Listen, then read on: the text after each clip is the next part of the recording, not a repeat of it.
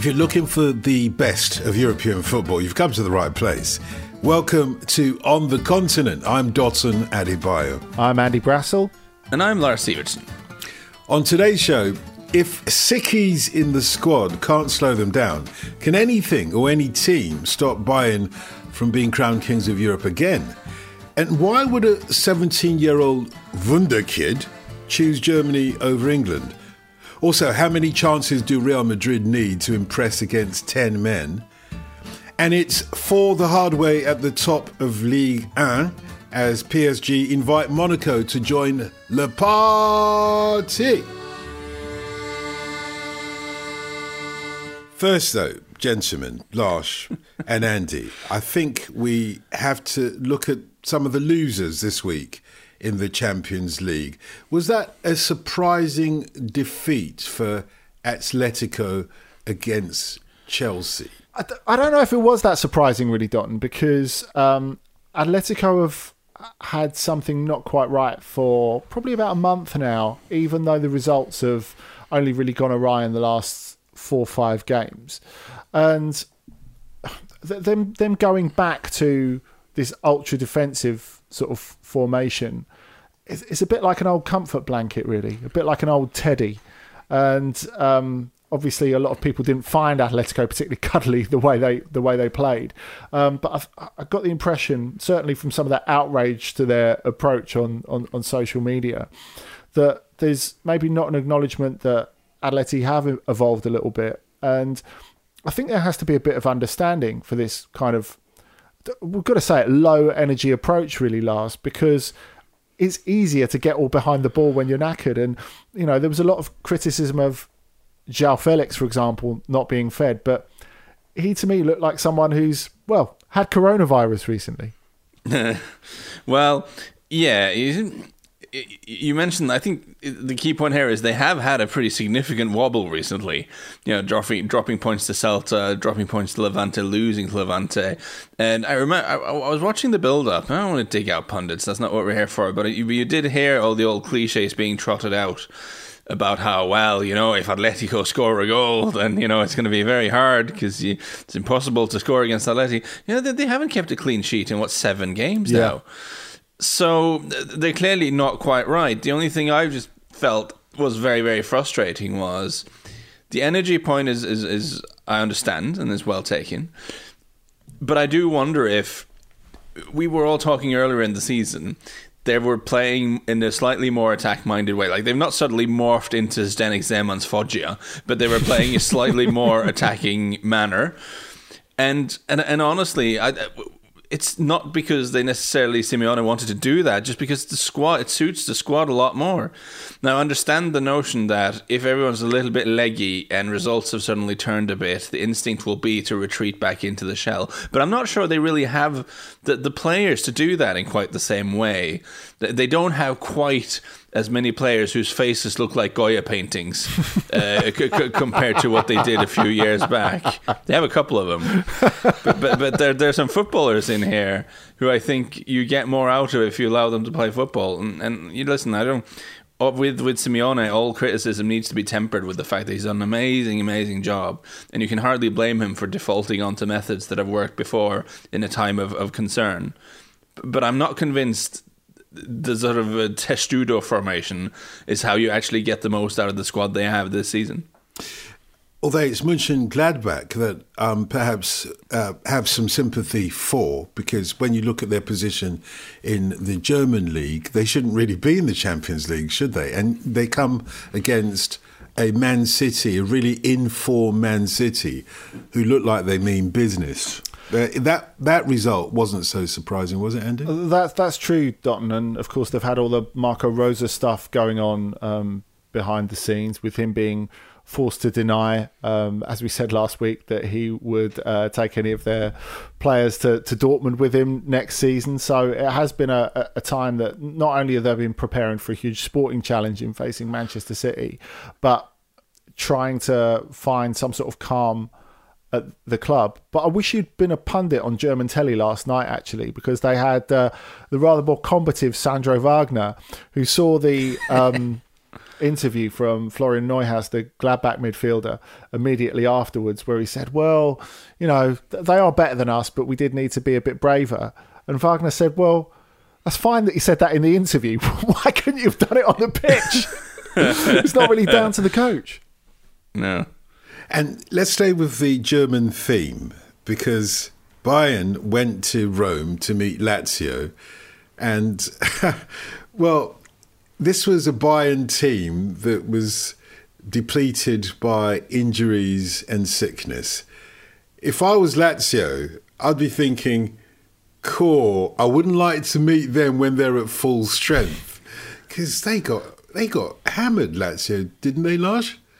They did, but if you were a Lazio Dotun, I don't think you would have given them goals and quite as easily as I mean, you're a canny operator. I don't think you would have randomly given Lewandowski the ball right in front of the box after uh, after just a few minutes. I mean, it, yes, Bayern looked very good, and I have to give a shout out to our to our very dear friend Nicky Bandini, who I thought nailed it on on Twitter while watching the game, saying, you know, every time Lazio has the ball, it looks like the pitch is really heavy, and then Bayern has the ball, and it doesn't look like that anymore. and, and, I think that's spot on. That's such a good observation by her.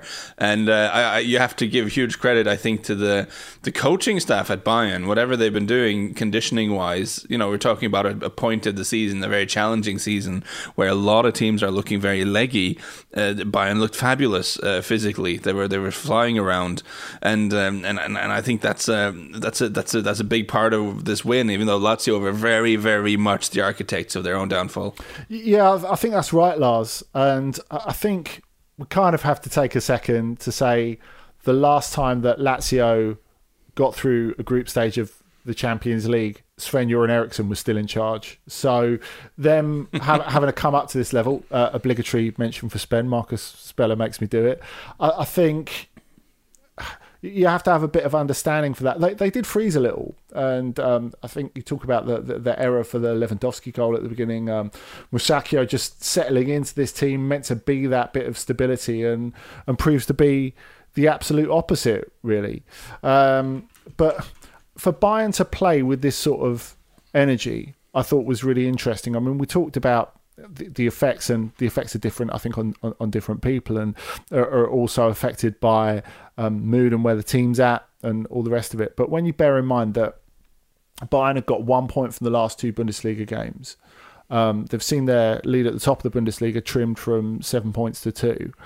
And then you have leon goretzka who's come back from coronavirus comes into the team and makes an enormous difference in terms of driving the team forward, just propels them in a whole different way. And if Lazio made mistakes, you know, Bayern were a, wolf below the dinner table. You know, they didn't need any second bidding whatsoever. Uh, Leroy Sané, who's I think taken a bit of criticism uh, this season, and even when he had a good second half at Eintracht Frankfurt at the weekend, um, Karl Heinz Rummenigge got stuck to him, stuck into him on uh, Das Aktuelle Sportstudio, which is like the German equivalent of Match of the Day, for for not defending properly. So um, he he really grabbed the ball by the horns. Coman was excellent. Um, th- there was just so much to love about what Bayern did it, it, with what still a pretty patched up team, and you know they only had they only had six subs. So I think it's not just that they played well, but they played with such energy and such dominance in this situation, given what's happened recently and all the injuries and illness they've, they've had. Yeah, I don't, I don't want to take anything away from Bayern, but I think we are allowed to be frustrated with the manner of which Lazio gave this away. Mm. You, you just go through the goals one by one the Musiala goal is excellent. Just the build up for that was very good. Uh, with a little move inside from Davies and a wonderful little chip from Goretzka and a great finish. I mean, that's just a that's just a brilliant goal. But but the first one is nonsensical, obviously, and the, the second two ones are counters that really should have been avoided. And even for, for both the Sané goal and the Acerbi goal, the Acerbi own goal, you're looking like where are the rest of the Lazio players? Like, did, did, did they are they not trying to get back into their own box when you've just conceded a counter against Bayern? Like this this seems like something you should maybe do. Like it it, it was very very frustrating because obviously. Like, you're right. Bayern were very good, and and maybe Lazio doesn't have the firepower to beat Bayern when on this sort of form anyway. but they did make it very easy for them. Having mentioned the injuries, I think Bayern are right at the limit at what they can take because you know they've had a real sort of bonus with Musiala coming through the season. I don't think they were planning for that. That's very excellent to have an extra option there. And they did have to play Niklas Süle at right back, which if Lazio were able to threaten that flank at all would have been a problem, but they weren't, so it was fine. Uh, but if you look at the rest of the squad, if anyone else go down with injuries now, you know you're looking at Bouna Sarr and Choupo-Moting and Marc Roca and these sort of these sort of dudes. So so they have injuries. They they have just about the injuries they can sustain, but any more now, and they're in real trouble. I can't I can't really blame Lazio because Bayern were playing really well, and it looks like Lazio were chasing the ball for most of the game. And you know, when you chase the ball, you just get knackered. And the mistakes that you talk about, Lars, I think are brought about because of tiredness. Actually, uh, whereas Bayern was a team that should have looked more tired, it was the opposite, just because they had such great possession of the ball. But I was so impressed with the future in the shape of a 17 year old who really should be playing for England but has chosen Germany. Uh, well, you laugh. You see, it's typical of a Norwegian to laugh at our woes. Are you watching Margaret Thatcher? Your boys will take a beating.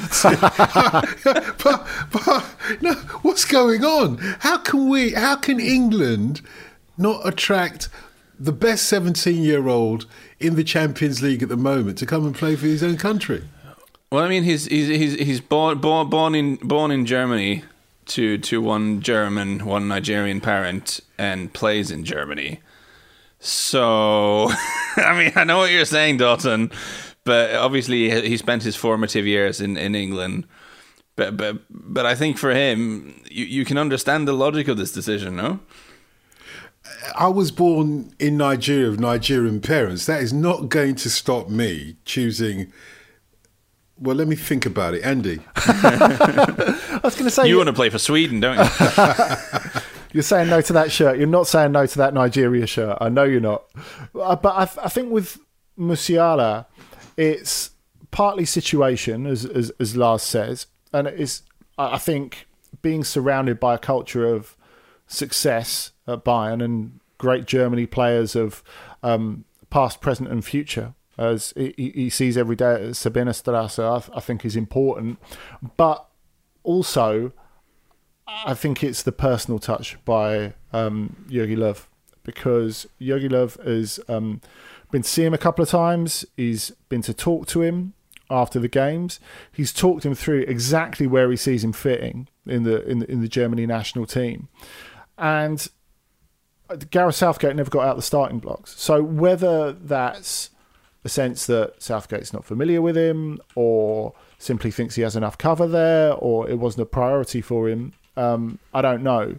But Germany did all the hard yards here, and that I think is a is a big influence on, on, on Musiala taking this because we had Miguel Delaney on here before talking about the quite tricky concept of dual nationality and how it's not as cut and dried either in terms of heart or head as a lot of people think it is.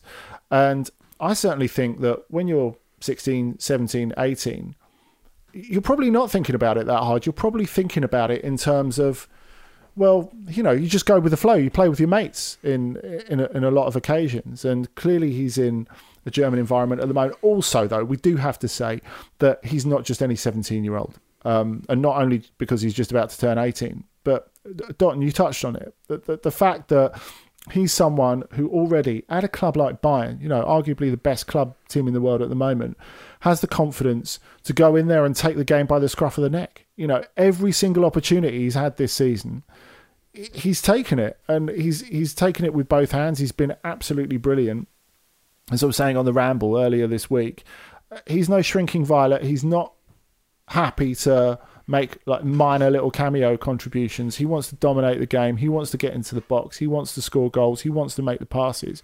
He wants to do all of that. So I think presenting a plan to someone like him is very enticing. Yeah, I think it's um, there, there are a couple of interesting facets here. First of all, when it comes to guys who are forced, really, I, I feel uneasy about a system that kind of forces uh, kids in their teens to pick sort of which country they belong to. This is a really tricky thing Same. to do. I, mm. I, I, understand that the option is having a situation where players can switch, which opens a whole other can of worms. So I guess maybe it has to be this way. But I think it's really, really hard. I mean, you're not really fully uh, it's it's a big big decision about your identity really that I don't know how many people are really maybe I'm not saying Musiala isn't he seems like an extraordinary young gentleman but there's a lot of people who I'm sure won't be well equipped to make that sort of call at that age. And I thought he his quotes were, were very sensible and I said I have a I have a heart for Germany and I have a heart for England and both those hearts will keep on beating. You know I think this is something that people have to try to understand. Now one thing I'd like to just say at the end of that I'm not suggesting at all that he's been thinking about you know pragmatism in the sporting sense and where he fits in. I'm, I'm, sure well his reasons are his own, but but I think he has something that Germany could really use in the sense that there's been a concern in Germany that they're producing too many, in inverted commas, academy players, like very tidy footballers. Whereas Musiala clearly has a bit of X factor. He's someone someone who's not afraid to try difficult things. He can go past people. He's got tremendous physique. You can clearly see if he keeps developing and steps it up another couple of notches where he would fit into the German national team and what he would bring. Whereas if you're trying to get into the England squad as like an attacking midfielder, there's like this sort of solid wall of really good number 10s now, uh, be it the sort of Grealish or Maddison or Foden or Mount, and uh, who Dele Alli if he comes back into it. Like there's so many guys there. So even if he was being very uh, pragmatic about this, which I don't know, I have nothing to suggest that he is, but if he was thinking that way, then Germany would still make a lot of sense. Sie haben so viel an Standards. Groß! Er macht das Groß 2 zu 1! Das ist nicht zu fassen, halten Sie mich fest! Und er macht alles wieder gut! Let's move on to talk about Real Madrid, who also scored a decent goal against Atalanta, but they only scored one goal, having been thrown uh, a lucky dip by the referee with a sending off in the first few minutes. This ain't this ain't Real Madrid that we think about in the Champions League, is Andy? This uh, they were not impressive. They struggled to get that goal. Had to wait until sometime in the middle of the second half to get it, and they had lots of chances. But it doesn't look as if Real Madrid are on fire at the moment. No, absolutely not, Dotun. And um, that, that, that's it. It took a a great goal from Ferland to to, to, to, to get them that win at the end when Atalanta looked like closing out the the nil nil draw, and um, it felt like it was going to take a firecracker or a set piece for Real Madrid to score. Really, in this game, despite playing against ten for what seventy two minutes plus stoppages, I think in the end after the um, Remo Freuler sending off. Uh, Mendy's an interesting one though. Uh, he is a player when that you consider that Zinedine Zidane and we'll come to global situation of Real Madrid in a, a, a bit, but when you consider that Zidane has really struggled to integrate signings and integrate young players, and you know you, look at the question marks over Hazard, Eder Militao, Odriozola, all those, all this money that Real Madrid could scarcely afford to waste at a time like this when they're rebuilding the stadium uh, at the cost of half a billion euros. Um, and th- that has been the biggest failure of, of his second spell in charge so far. But Mendy's just been different. Um, they needed him at this time because Marcelo physically isn't there anymore. I think the fact that Sergio Ramos is um, still doing his stuff for Real Madrid. Normally, of course, he was out injured um, at Atalanta this week and will be for a week or so more. I think that the fact that Mendy is able to cover him is making a massive difference to him. It's making a massive difference to the way that Sergio Ramos is, is, is able to continue producing.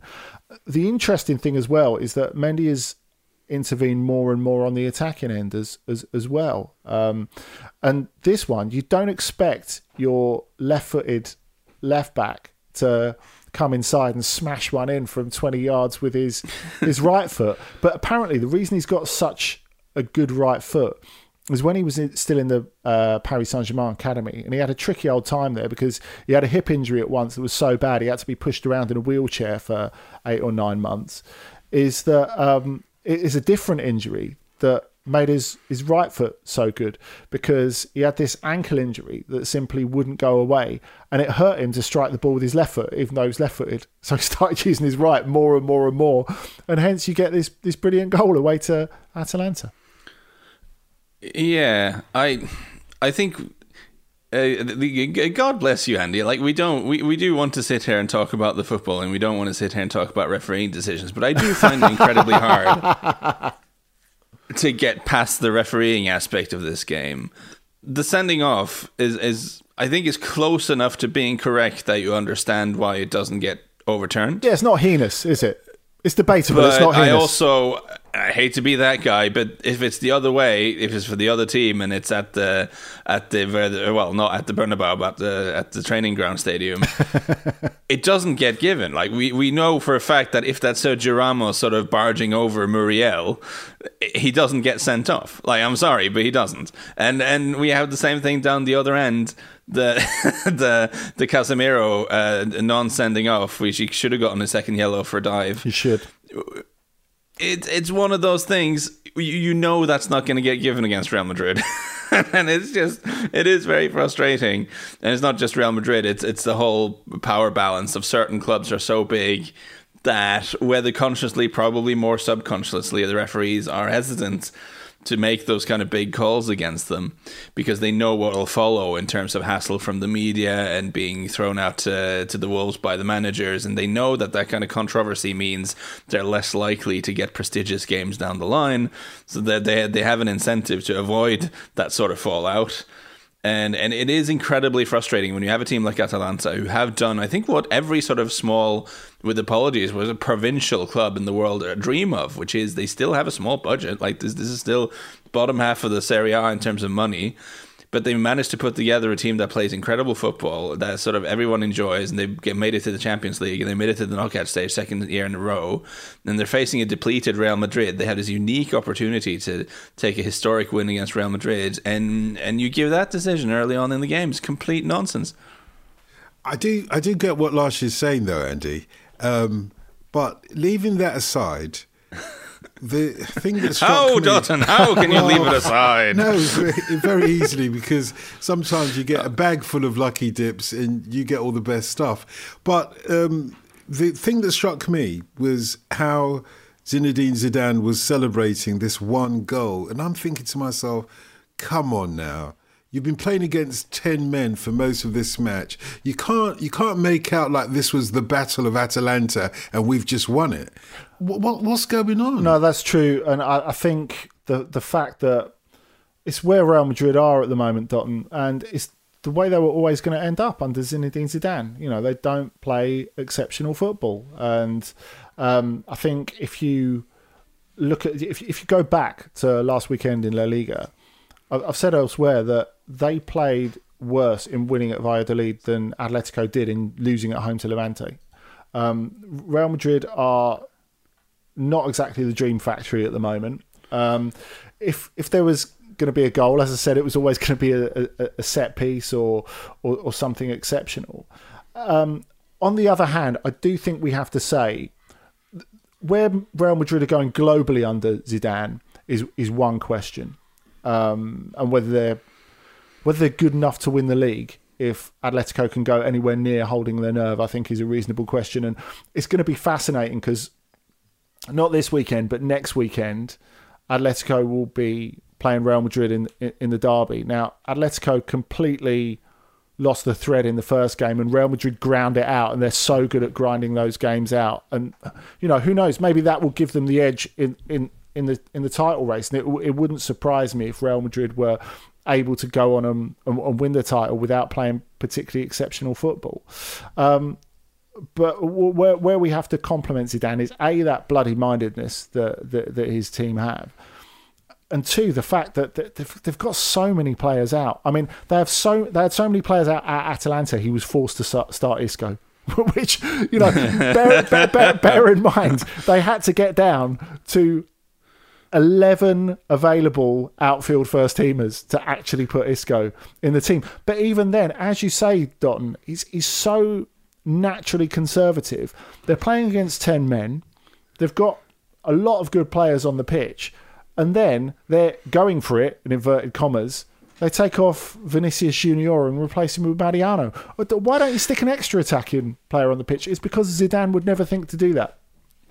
I, I, did think that was funny in the run up. You saw I saw a couple of sort of projected Madrid 11s in which they still had Isco on the bench. They had Mariano starting instead, and you had the report saying, "Oh, there's only 11 fit first teamers." I, that's a dig. that's a bit of a dig at Isco. No, listen, I need, I need to I need to censor myself. Listen, we shouldn't be talking about the referees. It's just the, the frustration got the better of me there uh, for a minute, and you have to say, of course, of course, Zidane was was pumping the air. I mean, he knows this is not a he, knows this is not a great Real Madrid team. He will know that better than anyone, and he knows they're depleted and, and down to the bare bones, as someone from this country would say. And and they've gone away to Atalanta, still a difficult thing to do. And even with the ten men, yeah, it's it's a it's a huge win for him.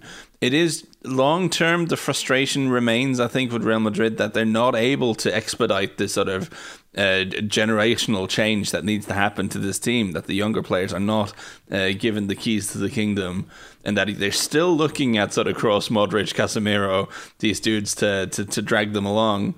But it's working for now, and I guess in this season of all seasons, there's so much else going on that you're just gonna have to get through and get the best results you can. Um, first of all, I, I, I have a feeling that Andy has let his game of the week out of the bag. We'll see if it's game of next uh, week. well, that's what I was thinking, E Viva España wise. But um, before we come to game of the week very shortly, we've still got a few more things to discuss. But what about in the return leg, Andy? Can Atalanta do one over on this Real Madrid when they have a full 11 men on the pitch? Well, it's, it's funny because despite Lars eloquently pointing out that we kind of got robbed of what should have been a, a very exciting opportunity. Uh, yeah, exactly, a very op- exciting opportunity for for, for Atalanta.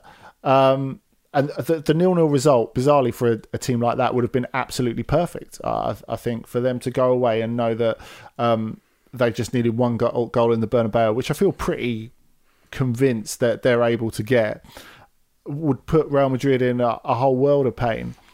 But I think to think that Real Madrid have, have got it all sealed up already is is, is incorrect. And I think if you look at some of um, Real Madrid's results in home legs of knockout ties over the last couple of years, I think you know you look at them against Juventus, you look at them against Ajax.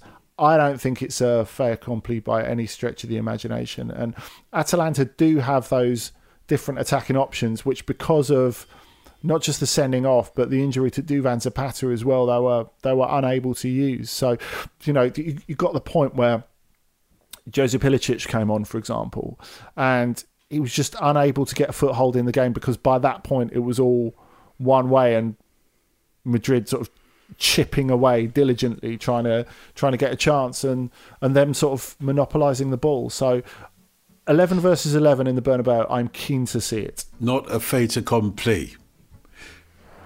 I think we'll move on. tocando, James la pierde, que se le pega. ¡Gol!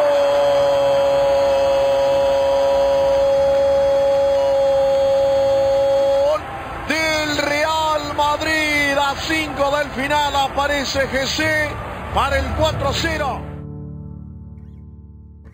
Talking of fait accomplis, it doesn't look as if anybody wants to accomplish any fate in the. well, I, I, totally. Let's go with that. Let's go with it. I failed. I failed my French O level. It was extraordinary, but at the top of League A, nobody wants to flipping well mate you take the ball by the horns and run with it. And thanks to PSG they've just invited Monaco to the party by losing 2-0 I know that's your specialist subject Andy but let's go to Lars first for this. PSG doing really well in the Champions League but seem to be having howlers time and time and again in their domestic league. How come? Yeah, I watched this game against uh, Monaco, which wasn't uh, as fun as you'd think in Monaco upset at the Parc des Princes should be. No, not a ton of chances, but I think. I, I, I kind of feel this. I, was about to say I kind of feel for Mauricio Pochettino. I mean, that might be my default position over the last couple of years. Uh, but but in this game, when you've got when Verratti can't start or has to be rested, when Di Maria's not around, when Neymar's not there, you end up starting a midfield of Idrissa Gana Gueye, Leandro Paredes, and Herrera. It's not a ton of creativity in there. As much as PSG have an embarrassment of riches they kind of don't when we take a, take a couple of players out of it, and. Um, now that is a diss uh, aimed in the direction of Julian Draxler and Rafinha, who who came in and were not uh, able to provide the kind of creativity that you want. But they looked so one paced in midfield, uh, PSG, and they really struggled to, to move the ball forward with any great conviction. And you can have, uh, you know, the, the, the new best player in the world, Kylian Mbappe, as we're sort of rapidly moving towards. But you got to feed him. You know, you got to feed the got to feed the goat, as they say. And um, and they weren't able to do that with any sort of conviction or consistency. I thought, and I, I want to turn this around. You can say that for Pochettino, coming in at PSG and then not winning the title in France is is a minor catastrophe.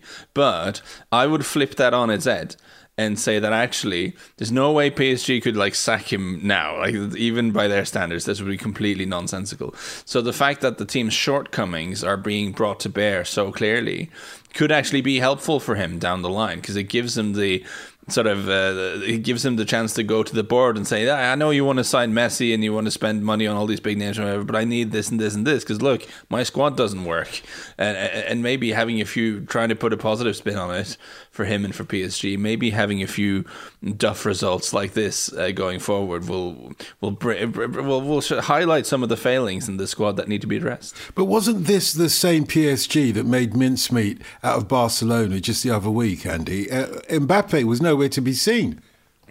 It's as if Barcelona aren't that good, Dotun. I, I, I, I, think it's, it's it's interesting because if if you look at their difficulties, not just in this game, but generally against the rest of the top four over this season, they've taken one point from direct confrontations with the other teams in the top four. Add on to that home defeat against Marseille, who definitely thought they were going to be in the top four at the start of the season, and it's just a litany of uh, Paris not being able to show up on the big occasion and, and beating up on the weaker teams. Um, I think Mbappe, we can kind of give him a pass for this because he contributed so much in that Barcelona game. And I, I thought it was interesting what Lars was saying about Monaco's approach to this. They went to early on overrun Paris physically because they thought well, they're, they're going to be knackered from giving so much in, in Barcelona in the week. And I, I, think that was pretty sound, that idea of catching them on their heels early on. And teams don't really go to the Parc des Princes and, and try and do that. And if you look at the way that, say, Marseille won there earlier in the season, it was completely opposite in, in, in terms of approach. It was defend, defend, defend, sucker punch. So I think that bit of bravery is going to be really important in the rest of this title race. Monaco are very, very well set up to do that because um, I think defensively, I still have my questions about them, even though they kept a clean sheet in this game, and uh, they're much better on the on, on the front foot. But if, if teams can be brave enough to have a go at, uh, at Paris, especially their direct rivals, and that's something that's quite interesting, I think, and especially in the case of Lyon and Monaco, who don't have European football to play. Um, Paris Saint Germain are going to be more and more implicated in the Champions League it makes me think that maybe this title race can at least keep going for a, a little bit longer. And Lille, who won 4 1 at Lorient at the weekend and played really well, they've got a lot of forward options. They look the best of the lot at the moment. And interestingly, or well, it might be again a fair accompli by the time you listen to this, but they're playing the second leg of their um, Europa League tie against Ajax tonight. They lost the first leg. I don't really fancy them getting through the second leg. I think, really, from their perspective, if they go out of Europe, it's not the worst thing in the world at this stage. And then you have three teams who are really only going to be playing one game a week for most of the rest of this season, Coupe de France notwithstanding. And that does make it a bit more tricky for, for, for PSG. But like Lars, I don't think Pochettino's future really rests on this because you think the last time they changed coach mid-season. It was when Antoine Kombouaré went out and Carlo Ancelotti came in. Ancelotti inherited a team that was first and guided them to second behind uh, Olivier Giroud's Montpellier. So, uh, and, and he's considered the, the, the best PSG coach of, of, of, modern times. So, you know, maybe if anything, losing the league is a is a good thing for Pochettino. I mean, he has one of the things he's done so far that hasn't fully worked out is it looks to me like Pochettino's really trying to make Mauro Icardi happen uh, and, and and give him a lot of time uh, at centre forward. And Icardi can be so frustrating because he can be just one of the most impressive finishers. But you know, when he's not quite on it, he's kind of like the David Blaine of football. Like he spends a lot of time in a box not doing anything which just isn't it isn't very good when you when you're when you're in particular having trouble creating stuff. So I, I don't know. It's, it's it's frustrating, and I think as much as there's talk, oh it's, it's, it's all about we got to bring Neymar in, and can we have Neymar and Mbappe? No, sorry, we got to bring Messi in. Can we have Messi, Neymar, and Mbappe? I, I still think there's more to do with the squad in beefing up the midfield and, and, and allowing Pochettino to have the type of players he, that he wants for the type of football he's been brought in to provide. Do we have to explain that uh, David Blaine in the box reference nope. to people who don't know where the River Thames is and haven't heard River Deep they, Mountain They have High. the internet. It's fine. They'll figure it out. Andy? Uh, yeah, I, I, I love that analogy. Um, I'm definitely having that, and I, I think unfortunately he's destined to be part of this galaxy of of, of stars for so much longer. I mean, it's it's interesting. Leonardo's um, done done an interview today where he's talked about them, in his opinion, being quite close on the extension of Kylian Mbappe, which is clearly a good thing. Um, mm. Close on Neymar as well, and that their main aims are to re-sign the. The, the, the Fantastic Four, well, as, as he says it, and I think if you're Juan Bernat, you're pretty pleased that you've got squeezed in that Fantastic Four of Mbappe, Neymar, Di Maria, and Bernat and that gives them very little space with which to work. So I think with Pochettino, I mean, people always say that if if you're in charge of a club with more money than God, where's the challenge? Could you do it at a lesser club? I think it's a whole different sort of problems. This is very much notorious BIG puffy end of the park, isn't it? Your games of the week, gentlemen. And okay, Andy, you're not going for the Madrid derby a few days later than perhaps uh, we would like. But what would your game of the week be for us to uh, salivate over? There, there, there, are some crackers this weekend, um, but the one I'm going to have to go for, you're going to have to wait till Sunday night. Um, Marseille versus uh, Lyon, which I, I, I, I, think we're a bit early yet to be talking about the Olympique de Marseille revival, but of course they've got um, a coach coming from our friend Tim Vickery's land in uh, Jorge Sampaoli. Um, that's going to be made official um, in, in the in the next few hours as we record. Uh, I understand um, it won't be on the bench. It looks like in time for the for, for the game on Sunday night. Not least because of coronavirus regulations. I can't wait to see how it's going to work. He's so explosive, and they're such an explosive club. It's, it's going to be fascinating. Um, but at least since Andre Villas-Boas has left, Dimitri Payet started to play a bit more like himself as, as as well. So it's a huge challenge for Lyon to go there and get the result they need to to stay in the title race. And there's always so much chip between these these two teams as well. So even if a lot of Marseille's ambitions have, have gone for a walk this season, they will absolutely love to to have a go at beating Lyon. And Lars, where are you going to go for your game of the week? Now, now listen, if you're looking for fun and goals, you know, I, I would tend to look towards RB Leipzig versus Gladbach. You know, two teams who like to push right up, like to attack. None of them have a big plan B in terms of like sitting back and stifling. That should be exciting, high energy. But, you know, it's not all about the goals and the great football. You know, sometimes you Isn't need it? a bit of ten- Sometimes you need a bit of tension. Sometimes you need a bit of tension, and I, and I think on Sunday it might clash with Andy's game. I might have to two screen this, but I think it might be a dreadful game. But Villarreal versus Atletico Madrid is wonderfully tense, just because Via, just because Atleti have had their wobble near the top of the table. Uh, Villarreal had been going very well under Unai Emery in the autumn, but they themselves have been on this sort of really weird run now, where they've drawn. I think it is five games. They've had five games and one defeat in their last six five draws and one defeat in the last six. So odd stuff from Villarreal, but clearly a competent outfit and the type of sort of fairly solid defensive outfit that'll often give uh, give Atletico Madrid a bit of trouble because Atleti won't really be allowed to, to play their sort of counter attacking uh, thing. It, this could potentially be dreadful in terms of entertainment, but it is a really exciting game because this this sort of nascent title race. It did look Atleti like Atleti were running away with it in Spain, but they're not anymore. Uh, Real Madrid are hot on their heels. Barcelona, for all their troubles, keep winning games in the league. So the the Atleti lead is, is slipping away, and they have some injuries now, and they're not looking very good. And then they're playing a slightly sort of cagey, tricky Villarreal team against Unai Emery. There, I think that could be an interesting one Sunday night. But you might have to might want to two screen this uh, if they clash time, I think yeah, the time the timings uh, should uh, should be yeah the clash. Uh, the timings are clashing exactly, Dotun. You, you, might want to two screen this and have Marseille Lyon on your main screen. Just keep a little eye on what's going on uh, with the Yellow Submarine versus Diego Simeone. Uh, Squeaky bum one. game. Yeah, exactly right.